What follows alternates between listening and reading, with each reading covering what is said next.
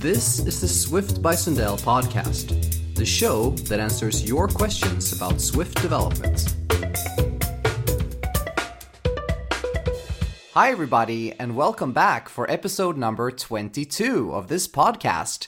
I'm your host, John Sundell, and this, ladies and gentlemen, is our very first machine learning special.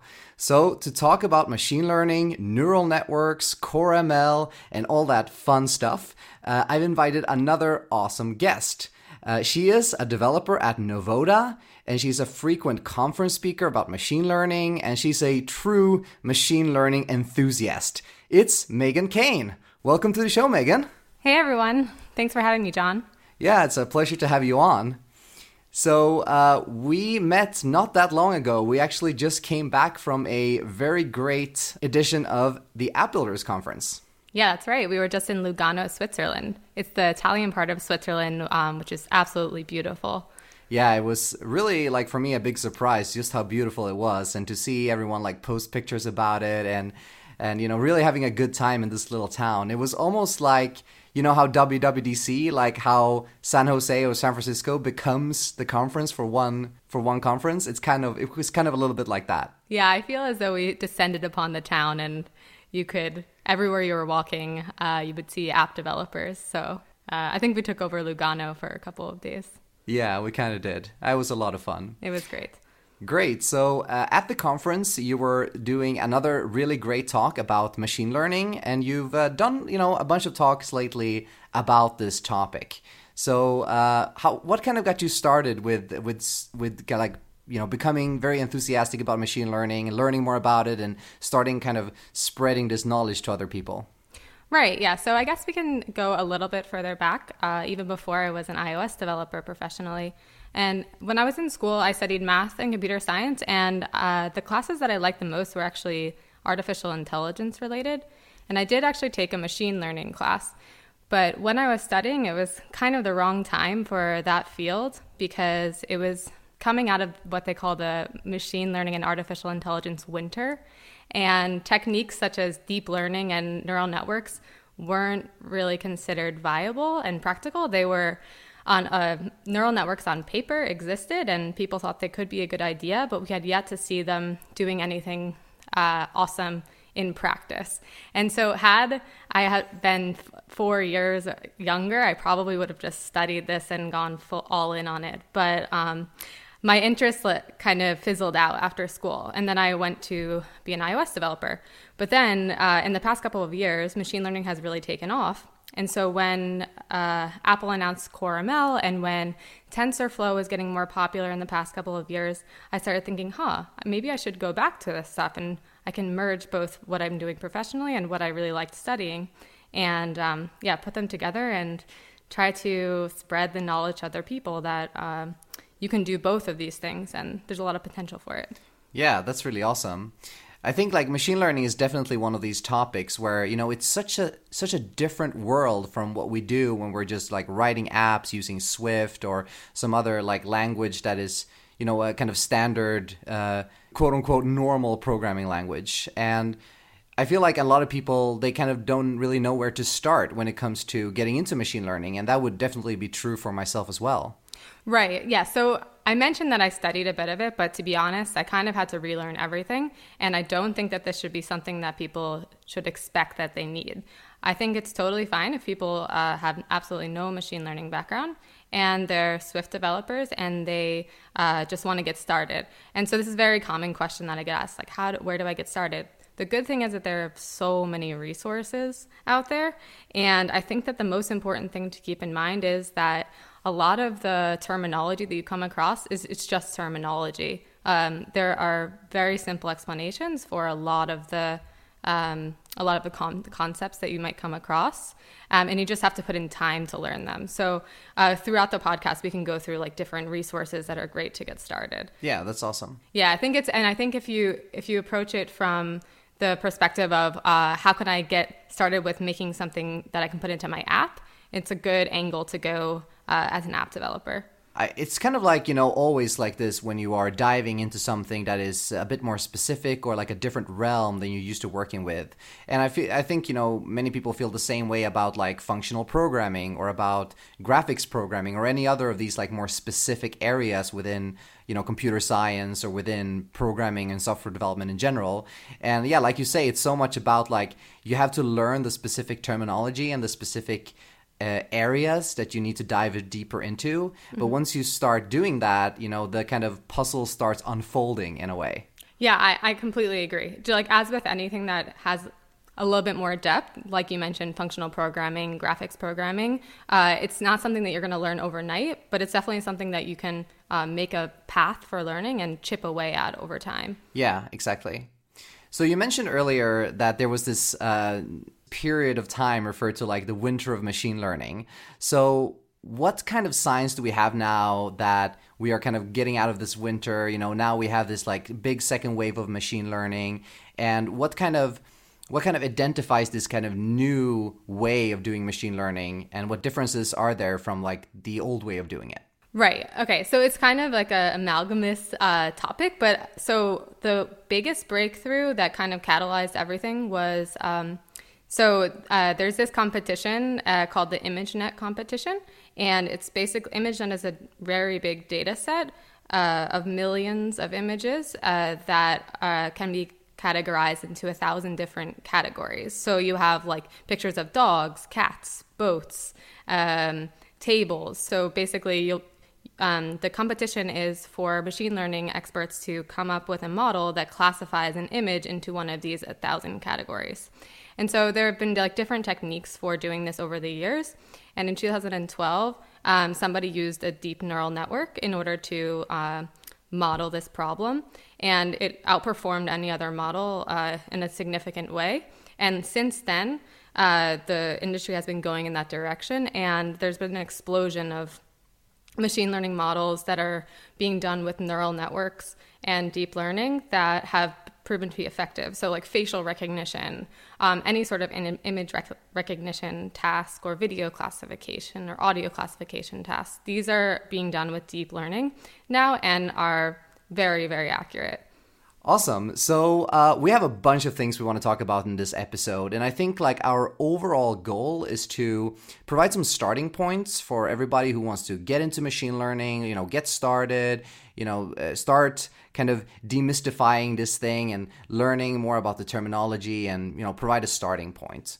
So I think one kind of good place to start is just to kind of talk a little bit about what exactly is machine learning. Like, what are we trying to achieve with it, and what how what does it look like on like a very high level? So, Meghan, what would you what would your kind of elevator pitch be for what machine learning is? Sure. Uh, so I'm not going to come up with like an original definition because I think that the way that it's defined is actually really practical. So, machine learning uh, is a technique for um, having a machine learn without being explicitly programmed.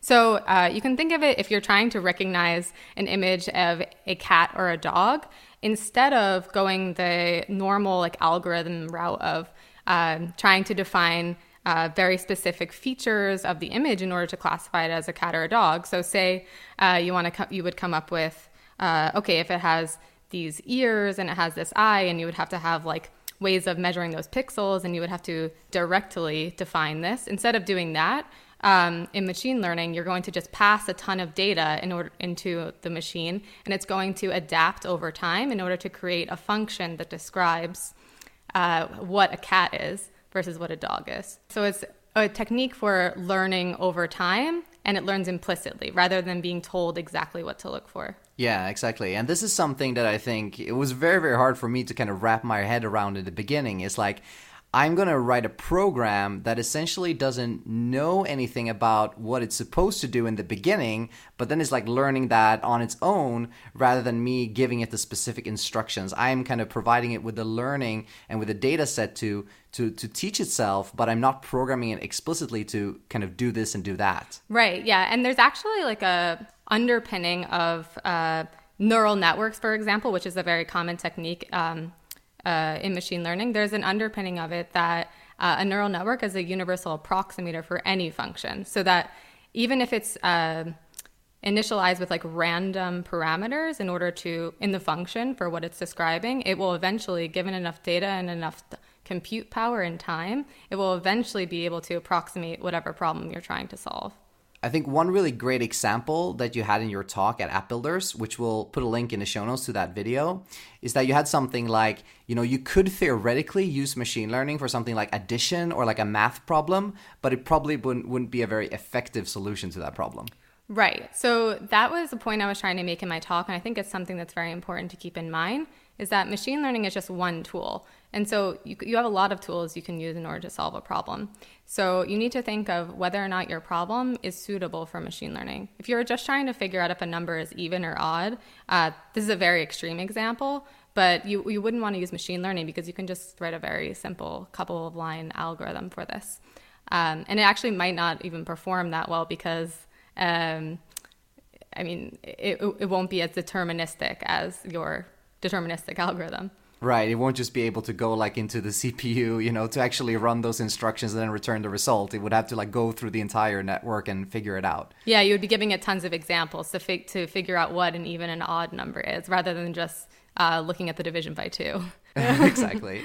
But I think that's a really, really good uh, explanation, actually, because for me, like what that kind of clicked when you said that, which is like, right, you know, uh, you can use machine learning for pretty much any problem, but it's like you have to you have to let the the algorithm, you have to let the system reason its way to that conclusion, rather than giving it those specific instructions like divide by two and check if the if the reminder is zero. Yeah, exactly. And in fact, I was I was reading an article that Google uh, didn't use machine learning in, in any of their like first prototypes of their internal products um, in like recent history. So it's something that a lot of companies or like product development uh, cycles will use as like a, a special technique rather than something that you think of right away. Yeah, exactly. So we've talked a bit about now about, you know, you have to train your model, you have to train your algorithm to do the right thing or do what you want it to do pretty much. So what exactly do do we mean by training? Like how do you train a machine learning algorithm? If we go back to the uh, image classifier, uh, when you're trying to classify if an image is a cat or a dog, this is just a very canonical example. You can certainly do more than this, but training is the process where um, the learning takes place in the model. So, this is the process where you pass a ton of data samples into the model. Uh, and the model learns over time in order to create a function uh, that um, matches well enough what you're trying to model. So when we talk about classifying an image as a cat or a dog, um, this would be something called supervised learning, which is a term you're probably going to come across uh, if you look further into machine learning. And what that means is that all of the data samples that you use in order to train your model are already labeled beforehand. So the images that you are passing into the model when you're training it already have the answer as a cat or a dog. So then once you pass a data sample through, you can check and see if the model has produced the correct answer or not. If it doesn't produce the correct answer, then the model will adjust the parameters um, in, it, in its model uh, in order to uh, more correctly classify the input the next time. So that's kind of how the learning takes place in a very high level. Yeah, so you're giving it like a pretty large data set of uh, of things that you have already classified, and you're saying basically, yeah, so this is correct, this is incorrect, like this is correct, this is incorrect, and then it's like deriving the answers from that. Right, exactly. Yeah, from a very high level, this is what it's doing. Um, and there are some really, really nice uh, visualizations of this uh, online, and we, I can um, leave some links in the show notes. Perfect. All right, so then you train your model, and the next step, I guess, is what is called inference, like actually getting results. So when people say inference about machine learning, what do they mean? Right. So inference is actually super simple. It's just um, when you already have the trained model, if, if it's built to be accurate enough to your satisfaction, then inference is just passing an input into the model, such as an image of a cat or a dog, and then getting a prediction out of it. Uh, so you would get a, the output would actually be a probability distribution. So if it's the cat dog classifier, the model would give you uh, perhaps 98% chance that it's a cat and 2% chance that it's a dog. Uh, so it's it's just simply a prediction, but it's just one of these terms that's used, and so um, it can lead to confusion um, if you if you don't uh, understand what this term is. Yeah, and speaking of speaking of terms, there's there's quite a lot, and two of them that are kind of commonly floated around. You see it a lot in like Apple's keynotes and presentations, and they're talking about deep learning. They're talking about neural networks. You know, what are what are really these things, and kind of what are they representing in terms of actual machine learning programs? Right. So a neural network is just um, like one of the uh, ways of, of modeling a machine learning problem. And so um, you can think of it as kind of like a pipeline that your input data flows through. So you would pa- pass in uh, an input of an image and it would go through different layers of a neural network. It's very loosely based off of um, a neural network in your brain. Um, and so you can you can think of it as like kind of a black box though, like for the purposes of understanding it at a high level um, that you just pass in an input it goes through different layers in the network transformations are done on that input and then at the end you get an output that tells you what what um, it thinks the input is so either a cat or a dog in the simple example now deep learning which is talked about all over the place in the media these days is actually simply just a neural network that has many layers so in the beginning um, when neural networks were introduced um, they only had three layers so they had the input layer uh, a uh, hidden layer, it's called in the middle, and then an output layer. Um, deep learning is just a neural network that has lots of layers in the middle. And we're actually able to do this deep learning thing and do tons of transformation on the data because of the compute power that we have and the GPU uh, advancements that have been made in the past decade or so. Nice. Yeah, that's really cool. It's always good, I think, to like start deciphering these terms. And after a while, you, like we mentioned, you start realizing that, okay, it's just like one term kind of is built on top of another one. And once you start learning some of these basic terms, then, you know, the, the core kind of uh, concept is not that complicated. Yeah, totally agree. It's just like a, a lot of little things, and you kind of have to figure out how to connect the dots and map them together. Yeah, exactly. So it's really important to keep that in mind. So, um, last WWDC, there was a pretty big breakthrough for developers from Apple's platforms that are, you know, us, uh, you know, Swift developers who wants to start using, uh, you know, machine learning, start, want to start diving to it. And that's that Apple released Core ML, which is their kind of um, machine learning uh, high level framework. Well, as high level as you get when it comes to machine learning, right? Yeah. So, um, yeah, in at WWDC 2017, Apple introduced Core ML. Um, so it's available starting in iOS 11. And it's also actually available for uh, the Mac and the Watch and the tvOS. You can have your TV run all your learning and stuff in the background while you're just watching Netflix. yeah, perhaps we'll, we'll, see some cool examples. But so I think it's important to make a distinction between what CoreML can do and what it can't do. So uh, remember how we talked about the training and inference parts of machine learning? where the training is when your model is learning to model the function, and the inference is uh, when it's already trained and you're making predictions. So Core ML just deals with the inference part. So in order to use Core ML, you already have to have a model that has been trained.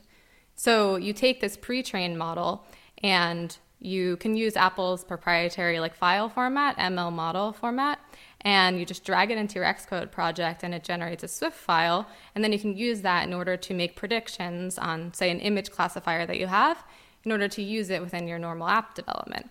So this is a really big breakthrough because before CoreML was around, uh, you could use like Metal performance shaders or this other accelerate framework, but it was a lot of heavy lifting in order to be able to work with the model itself.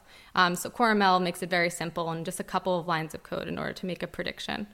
Yeah, that's really cool. And I think, yeah, that's a really important distinction to make because, you know, when I was first looking into CoreML, I was looking at it and I was like, wait, wait a second, like, how do I even get started using this? And then I realized, yeah, you actually need one of those pre trained models that you can get by using, you know, other types of tools like, uh, TensorFlow, for example, and then you can export those into, or you can run like a script, a Python script to generate a format that CoreML understands, and that's what it's actually going to use to make its predictions. Right, exactly. So um, it, it makes sense so if you think about it because uh, doing training on an iOS device, uh, it's not really ready yet because it requires a decent amount of compute power in order to train a model. And so uh, what makes the most sense right now, as far as the hardware that we have, is to uh, take that model that's already been trained and just make predictions on the device. Yeah, exactly. Still, it still it still gives us some great advantages though, like user privacy because you can just do things locally and really fast uh, user experience because you don't have to send anything to the server. So speaking of uh, you know the kind of limitations of Core ML, uh, what are some of the kind of use cases for it? Like, what kind of tasks do you think? Uh, Core ML and you know the type of machine learning that Apple is kind of using right now, uh, you know what kind of tasks are is that suitable for? As far as general tasks, like image classification is the like very common example, and it, it is like probably the most suitable task for um, using like neural networks, convolutional neural networks, especially. Um, and so the way that Apple does this is um, you can see that they do this already in like the Photos app, um, and they have actually been they have been doing learning on the device. It's not available for us yet, but they have. Uh, so anything where you have image classification, whether it's a um, still image or a video and you're trying to process the frames, this is something that's very suitable for machine learning, especially for video, actually, because you don't want to be sp- sending all of the frames to uh, run um, predictions to the server because you have to have that whole round trip time in order to get the predictions if you do that. Right. So if you do that on the device, that, that can provide a much better user experience. But um, beyond image classification, um, you can actually do a lot more. You can do a lot with audio. Uh, and I, I, gave an example in my app builders uh, talk about um, classifying urban sounds because there's this really nice urban sounds uh, database that's open, and you can classify um, sounds that you would normally hear on the street, like a, an air conditioner, a siren, uh, a child crying. So, um, I mean, this is this is an example that can kind of give you a baseline to generate ideas if you have your own proprietary data or you can find data elsewhere, but you can definitely do audio classification. Uh, speech recognition, um, text classification, uh, gesture recognition, like these are all suitable for, for machine learning. So there's a lot you can do with that. So if I wanted to build an app that, you know, listens on the microphone and displays an emoji for the current situation, like, oh, there's someone crying in the background, crying emoji. Oh, there's a party, party popper emoji. I could use machine learning for that. Definitely, actually. yeah, there you got a new idea. That and I think awesome. I think it's also something you can think of as uh, just a, uh, using as a tool for a feature in your app. So you don't even have to have a machine learning app where the core feature uses machine learning. It could just be like some part of your app. Um, say you have like some sort of customer service chat in your app. You could use machine learning in order to um, like do some analysis on the text that's coming through uh, in order to like adapt the way that the customer service conversation is going. Uh, this is actually something I just thought of off the top of my head right now. But We're giving the, the listener so many great app ideas here. I, I, think I think you should just like think of it as as part of your tool set. Um, yeah, and it can be it can be really powerful. So uh, yeah, something that you can keep in mind that's definitely within reach.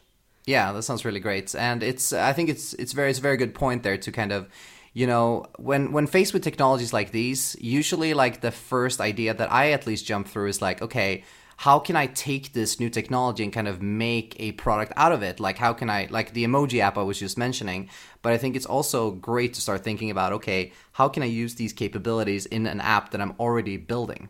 Right yeah. I, I think I think this is something that a lot of people end up doing, and actually, uh, a couple of times in the past six months, I've searched the App Store for like Core ML because I think that the App Store searches uh, the release notes as well. And the only apps that I can come up with that are are usually classifiers for images for generic like the 1000 categories that you would normally classify that um, not so custom so i think there's a lot of like room for improvement in uh, what people are are doing and besides the app store search like i i've um, I've met some people or I've like read read blog posts or discovered apps that are using machine learning in pretty in- innovative ways. A uh, an app that I heard of called Zyl. I actually don't know if I'm pronouncing that correct. It's Z Y L. Uh, this is a photo app. Um, it's a app and it's a video and photo manager um, that I guess is supposed to be used as a replacement for the Photos app. Um, but it um, does really nice like sorting and grouping and uh, it also deletes unnecessary photos in your albums. Like, so if there are a lot of blurry images that look to be like the same uh, in a row, uh, then it will just delete those, and it also like adapts to your like habits for what you um, are normally like grouping your photos as. So I thought that was pretty cool. Um, and there's also um, this is like a I think a totally like different example, but I think it's something that's really interesting. Is there's a company that makes an app for identifying plant diseases. Um, so uh, if if you're in a resource constrained area that doesn't really have much connectivity, um, and they, I guess this is being deployed in like uh, countries in Eastern Africa. Uh, they they can use an app in order to the farmers can use an app in order to take a picture of a plant, and it diagnoses whether or not the plant has a disease.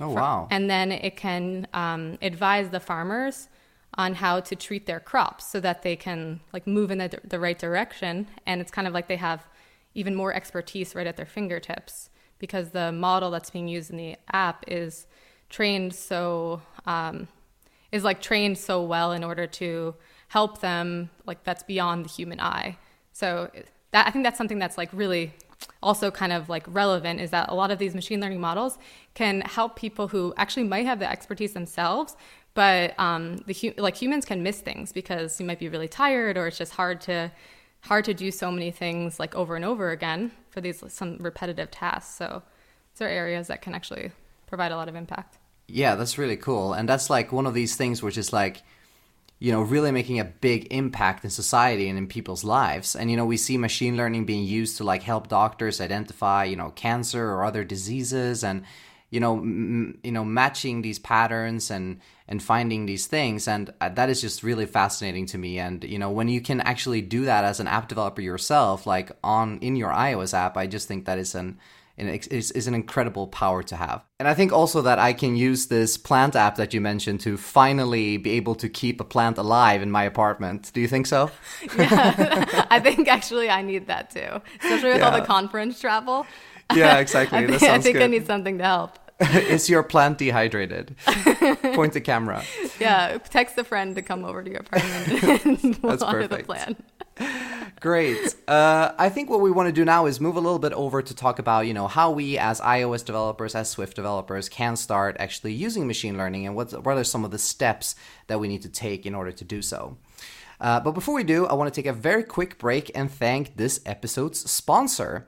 And it's once again my good friends at Bitrise. Bitrise gives you fast, reliable, and easy to use continuous integration. And the best part is that you can sign up completely for free. All you have to do is click the link that is in the show notes for this episode. It will take you to Bitrise and you can get started completely for free. So here's why I love Bitrise. I'm a freelancer and I want to make sure that I ship code to my customers that is of really high quality. But I also want to ship as often as possible, many times per day. And with Bitrise, instead of requiring my customers to come and ask me for a new build or, you know, how's this new feature going, I can just automatically send it to them on every single commit that I make. So what I do for every app that I work on is that I go to Bitrise and I set up a workflow. And I can do that completely visually in the browser. You know, I tell Bitrise to build the app, run the tests, run tools like Swiftlint and Danger, and then if everything is green, it creates an archive and it sends a beta build to the testers and to the customer. That way, I don't have to run a Mac Mini in my closet. I don't have to spend hours fiddling around with setting things up. I can just write my Swift code, push to GitHub, Bitrise will automatically pick it up, and everything just works. It's super, super nice. So, to get started, you just have to click the link that is in the current chapter right now in your podcast player, or you can just open the show notes for this episode and click the link there. That lets you sign up completely for free, and you can even run up to 200 bills per month for free as well. And after that, if you need to do more bills or you need more concurrency, they've got some really good pricing options as well. Please remember to use that link in the show notes when signing up because it re- tells Bitrise that you came from this show, which really helps support me and my work. Thanks so much to Bitrise for sponsoring Swift by Sundell and for helping me to continue making this show possible. All right, so you know we are all iOS developers or Swift developers, and you know we want to get into machine learning. So, what are some of the steps that we need to go through in order to actually start leveraging machine learning in our apps? Right, that's a really good question, John. So, I think in order to go through these, uh, I can walk through an example, and it's one that I used for my app builders talk. So, uh, say you wanted to be able to classify American Sign Language alphabet characters. So if um, a user is pointing their camera at someone who is signing the American Sign Language um, alphabet, then the model would be able to um, classify what that is. So I personally don't know all of the American Sign Language alphabet characters. Um, so like uh, this model would be able to help me um, communicate with someone who is doing this. Uh, if there was if there was some sort of situation where this would be helpful. So uh, if we wanted to do this, uh, there isn't an existing model that's out there that we can just drop into our Xcode project and start using. Um, because Apple does provide a couple of models uh, for us to work with, but not something that's super custom like that. So in order to do that, we need to define the problem first. And so I just defi- defined the problem. So we want to make an image classifier that takes in an input image of someone um, making an American Sign Language uh, alphabet character, and we want the model to be able to classify it correctly. Um, and so once we define the problem, we can we need to gather data, and we need to gather enough data that's going to be able to train a model that uh, is accurate enough that we'll be able to work with and be happy with, um, that it would provide a good user experience. So a pretty accurate model. Um, but where do you get data for something like this? That's something that I get asked quite a lot. Um, the good thing is that um, there's a lot of open data sources. So you can just Google for uh, data on whatever problem you're trying to do. And there actually is an open data set for this that was built by um, a university in the UK. So that's what I actually used as the baseline for this. And those would be like images of people actually doing the different signs, like, and they would be annotated with like this is an A or this is a B, etc. Yes, that's a very good point. Yes, so uh, they need to be annotated images to do supervised learning, which is like the a very common way of um, of training a machine learning model. Right. Um, and so for this, yeah, so I had a data set which had a couple of thousand images of each of the sign language characters, and they were labeled already. And um, you usually just put this in a folder that has a subfolder for each of the categories, and they're also called classes in like the machine learning terminology. So I had a folder called um, American Sign Language data set, and then underneath that I would have like A, and then it would be a folder with a couple of thousand images of someone signing an A. Right. Um, it's actually important for uh, the data to be uh, diverse too, because uh, you want this model to be trained on data that's uh, representative of model of data that it's going to see in real life. So you cannot just use like one person. Um, so the data has to be like representative of, of your user base. So that's something that you should, although there are so many resources out there online where you can find uh, data for free, and a lot of times it's it's pretty good quality. You should do a sanity check to make sure that the data is representative of what you're trying to do. Yeah, because if I just if I wanted to do this and I just like would take photos of myself doing these signs, then it would just learn my way of doing it, right? And it wouldn't necessarily work on you doing it or someone else doing it. Yeah, I mean it would probably work okay for me, but it it it, it wouldn't be ideal. It's better if you have like a a diverse data set of lots of different people, people of different ages, um, like yeah, different ethnicities, different uh, genders, yeah, everything you can think of that would represent your uh, user base. So then once you have the data, then you can start training the machine learning model. So in order to train a machine learning model, there are lots of frameworks out there. Um, the, and the one that's like a very popular choice and very well documented and has lots of plans for the future is TensorFlow. And so this is what I use for training my sign language classifier. Um, but you can also use uh, Apple's Turi Create, which was released in December, and it's actually open source. Uh, it's also a really good option. You can use Keras, which is also by Google. It's a little bit higher level than TensorFlow. Uh, there's there's actually there are so many of them, um, and the most important thing to focus on when you choose which framework uh, is that that it's easy enough to use and has good documentation, and that it's compatible with Core ML because it needs to be converted to a Core ML model after it's trained. Right.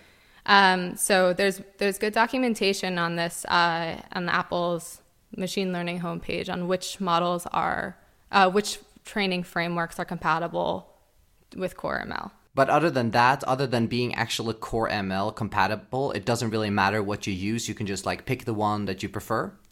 No, that's the starting point. So I, I would say the most important thing is make sure that it's compatible with Core ML, whether it's compatible with Apple's tool that they have, or it's compatible with an open source tool that's um, documented well. Um, TensorFlow is actually not supported by Apple's tool, but they have their own tool which works very well. So that's the first thing. And then the second most important thing would be uh, that uh, the framework um, is producing layers in your model that are compatible with what CoreML can do. And I would say this is like a secondary concern because if you're trying to do something that's like classifying, making an image classifier, uh, and you're not doing something super fancy, then it's high probability that those layer- layers will be compatible. But there is extensive documentation on this too, and a couple of blogs, um, and I can provide a link for that. Great. Yeah, we'll put it in the show notes. Uh, so yeah, once you have your model that's trained, and um, yeah, I don't want to make it sound so much like step one. Uh, draw an owl, um, draw an owl face, and then step two, you have a perfect owl. Step um, three, profit. yeah, um, it, there is definitely um, a little bit involved in this, uh, but the best tutorial, in my opinion, is this thing called TensorFlow for Poets. Um, and it's really, really um, easy to follow, and it gives really intuitive explanations of what's happening at each step. And I use this in my talk as well. Um, not to do too much self promotion, but I, I, mean, I just finished making these materials, so uh, I talk a lot about uh, what's involved in training in the talk, and also um, go through that tutorial in the talk. So those are starting points, but there certainly are a lot um, of things involved in that. Uh, and then once, so once you have that, then you need to convert it to Core ML format. And so the way you do that is by uh, using CoreML tools, which is an open source Python uh, framework. I totally gloss over the fact that these training uh, frameworks are mostly in Python because that's just what the data science uh, community is primarily focused on. And so, but the good thing is you don't need to know too much Python. You just need to know enough Python in order to get the task done. And it's right. There aren't. It's it's very few lines of code relative to NAP. So you can use to convert the model to Core ML format. You can use Core ML tools by Apple and it's just you uh, and it's just a couple like a couple of lines of code in order to convert this. Or you can use something like um, tensorflow's conversion tool um, which is open source on github and also in python. Um, and so once you use those one, one of those tools you will have an ml model format um, machine learning model. And from there it's actually very simple to finish up like integrating this into your app. You just drag that into your Xcode project, it auto generates a Swift file, and then you can use the Core ML framework uh, with the Swift file that's that's produced. I think this is really cool actually that they went that route because I, this is one of the first times I've seen Apple actually do code generation for like an asset. Like for example, like when you drop images or or files, any other files or fonts, etc., into your Xcode projects, you don't get this like nicely formatted uh, Swift code that you can already use. But for machine learning, you actually do. Yeah, I think it's awesome that they did this, especially because I've done some machine learning training and tried to use the model with um, just like web app before, like, so separate of iOS. Um, and a lot of the stumbling blocks have to do with just um, uh, the tooling and uh, just some of the heavy lifting you have to do with scripting in order to be able to have your model in a format that it's usable. Yeah, exactly. So this has been like a problem in the whole machine learning community uh, for quite a while. So I think it's cool that Apple like went took the approach of making it very simple. Yeah, it's always very nice when it's like easy at the call site when we you know you've already done like the the hard work of you know training the model getting the data converting the file and i guess this is like you know this is a big process in of its own but you know once you've done that you can use it easily within your in your swift code. Yeah it's awesome so speaking about training, I mean that's a big step, right? Like, and you mentioned, you know, you can get some, you know, uh, you can use annotated images, and you can get these free data sets. But is this something you can, you know, do on your laptop? Is this something you can do on your own computer, or do you need like, you know, to buy uh, 15 instances in, on Amazon S3 and you know run all those for like two years, or you know, what kind of uh, what kind of power are we talking about here? Yeah, it totally depends on the task that that's at hand, but the cool thing is, and this is this is what my talk focus on is there's a technique that's um, got, gotten better and more like industry standard in the past couple of years called transfer learning. And this this technique allows you to um, work off of the work of other models um, in order to just retrain a generic image classifier, for example, uh, for your specific task. And so since you're since you're piggybacking off of work that's already been done, and we can go into this in more detail, you actually only need um, uh, not you only need a small amount of data.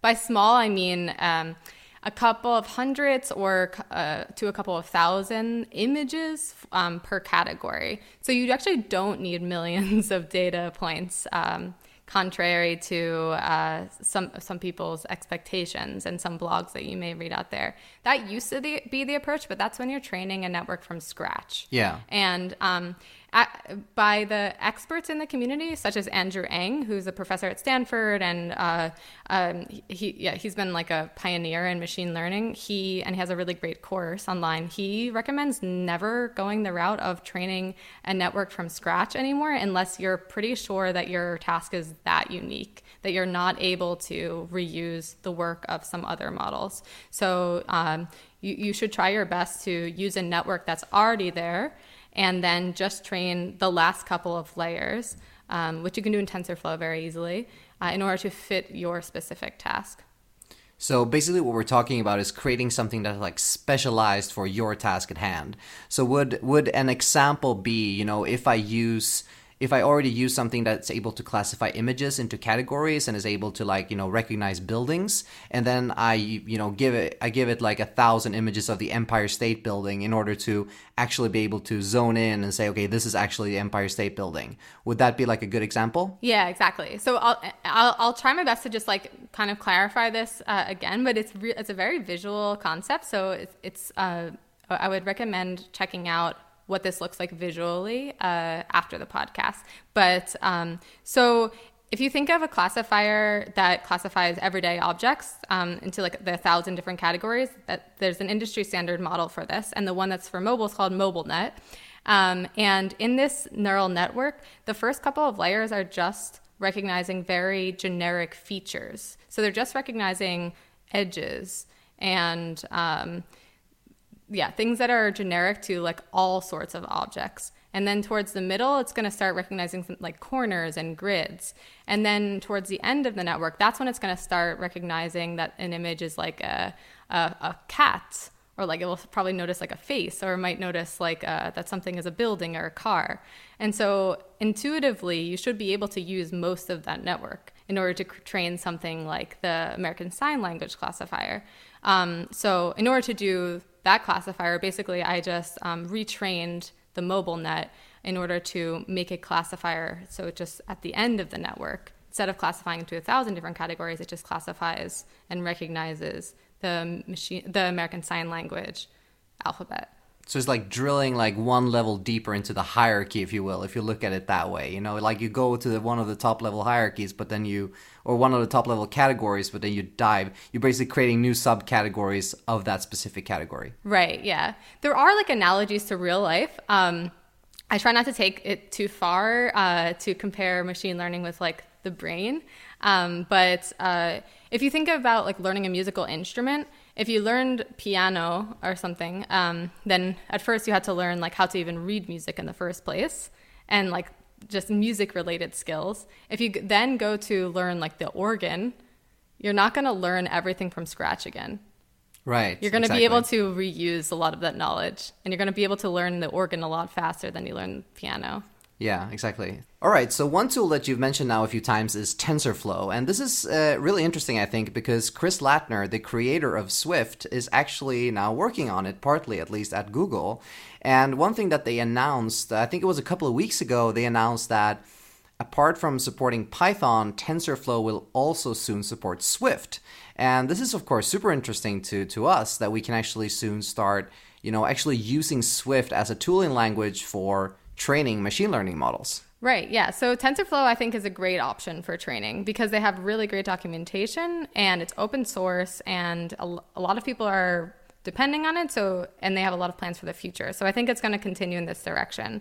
Uh, there are other frameworks out there are great options too, but I'm not sure about um, uh, what their plans for the future are because some of them aren't as forthcoming about them. And they just had this, yeah, TensorFlow Dev Summit in March, and Chris Lattner announced that uh, TensorFlow will also be supported uh, in Swift now. So that kind of makes sense in retrospect uh, because there were uh, these Swift evolution proposals about improving the Swift and Python interoperability uh, in the past couple of months. And uh, kind of made sense that it was going in the direction of something machine learning. but it all clicked when I was watching the TensorFlow Dev Summit that, okay, yeah, this totally makes sense that Chris Lattner would be working on exactly this. This um, is where we're heading all along. yeah, I know.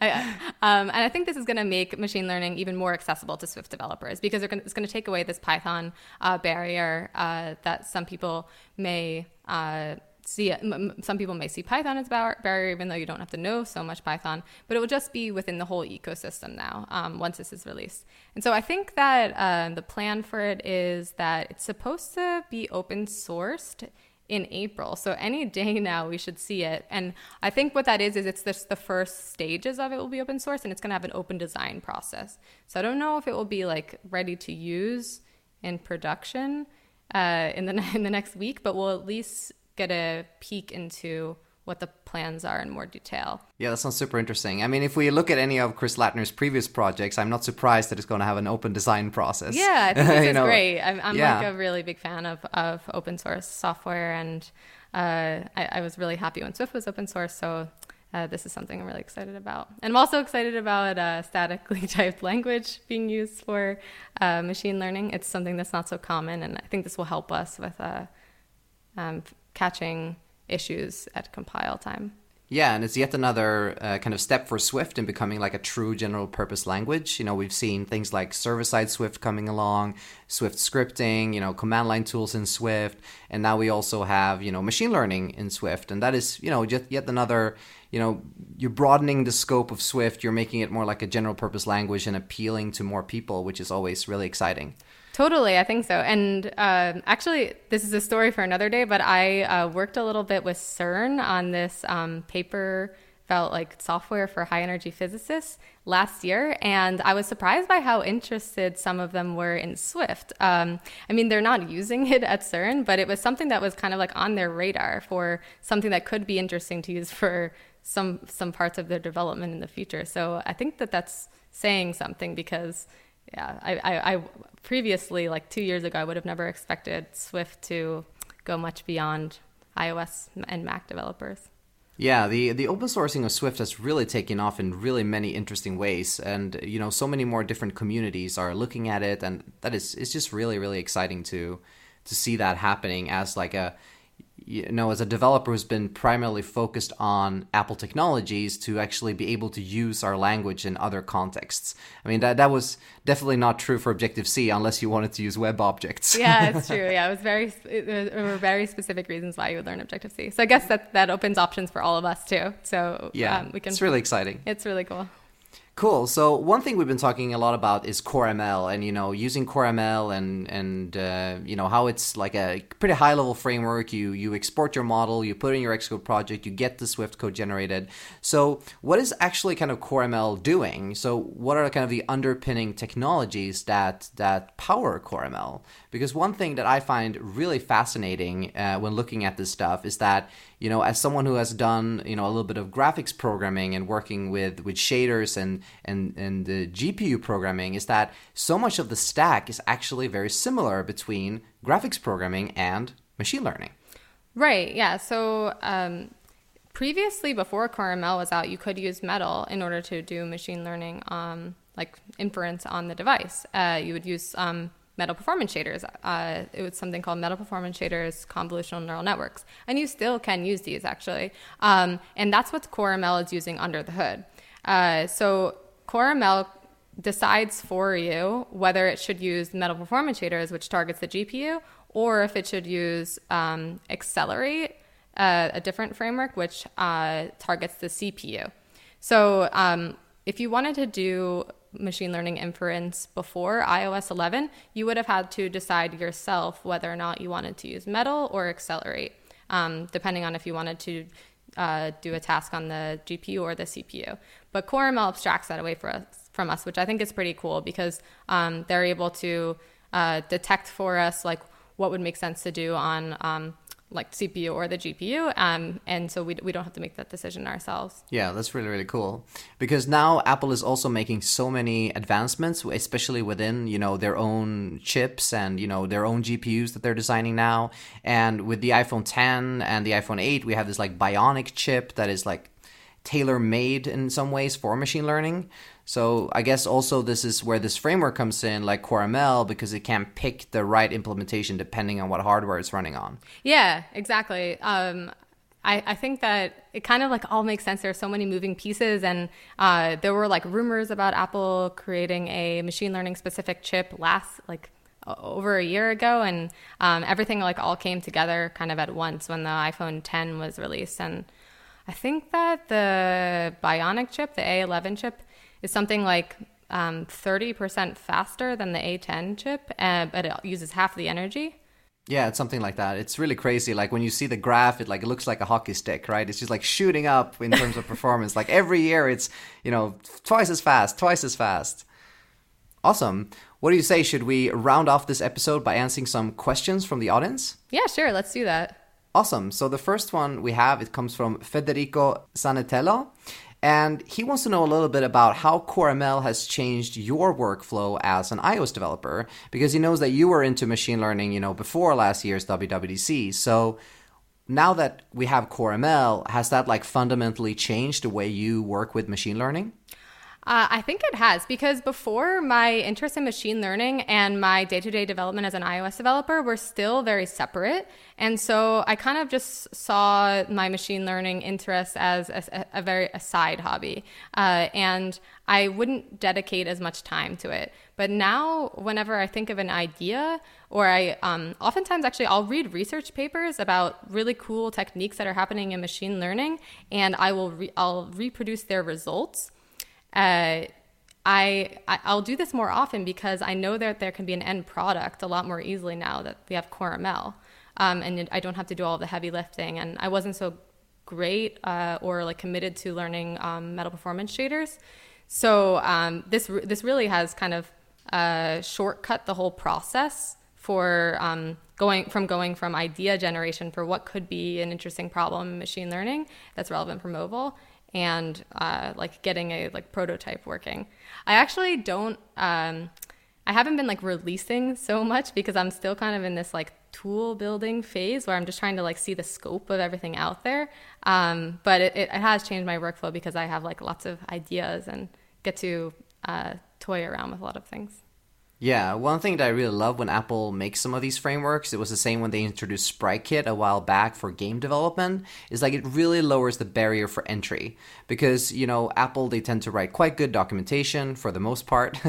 and it's like mm-hmm. well integrated into our tools, you know, things that we know how to use and when it's in Swift, etc. So it it really makes it easier, I guess, to just like dive in and, like you say, focus on the idea and not have to kind of you know figure out all the low level tools that you need to use. Yeah, and I actually think that people. Um, should should keep this in mind that you can actually just like look at a research paper, read the abstract, uh, and go through as many details as you can, and skip down to the uh, part where uh, the researcher tells you how to reproduce the results because they're often very thorough and uh, it's a really good place to um, take an idea that someone's been working on for a long time and be able to uh, see if it fits into your app as long as like you check the license and everything but i think it's a really good good um, starting point yeah, I really love research papers because it's almost like the reproduction steps are almost like the unit tests for the for the paper. You know, yeah. it's like if this passes, then it's valid.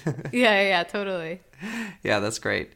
All right, we have another great question here from Jan Östlund, uh, Swedish guy. You know, that's why I can pronounce the name in the, in a special way, special magic power.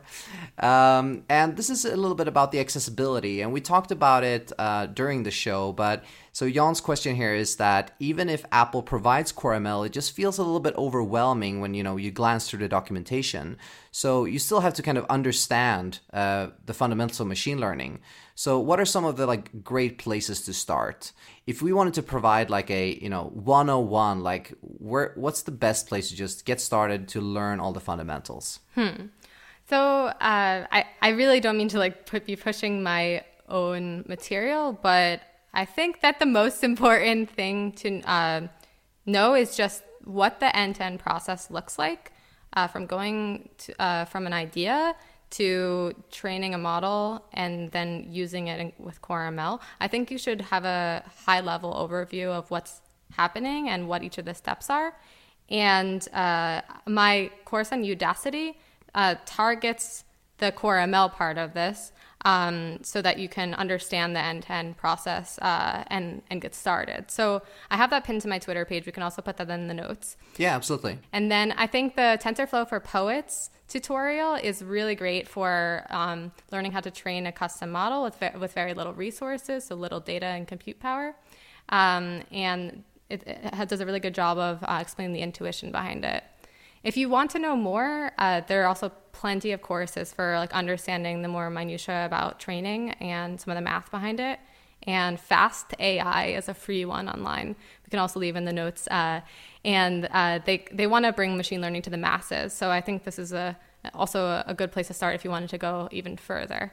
Excellent. Yeah, that sounds really good. So there there are lots of terms in machine learning, and uh, just don't be afraid by the terms. Like if you find something that you don't understand, uh, if you come across a word that you've never seen before, uh, don't automatically assume that it's something that you need a PhD to understand. Like I, I would just suggest Googling it. And then uh, I find just like looking at YouTube videos for understanding um, like a visual of what's happening is, is really helpful. And there are tons of them for machine learning. There's been like explosion in this content in the past year or two. So uh, I think I think that's also like a backup.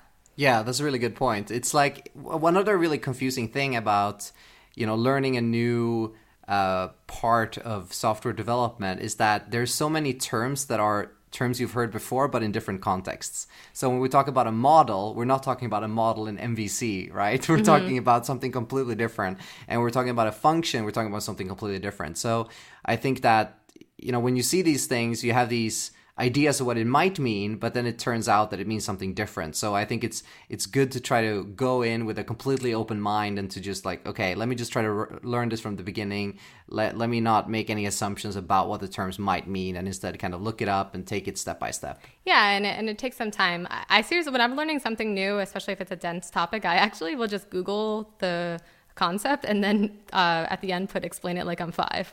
I, I have like no shame doing this. And I find this to be like a good a good good starting point. Like I don't automatically jump to the like densest textbook, like structure and interpretation of computer programs type textbook on understanding something because although those are canonical resources, it's not necessarily um, the greatest introduction.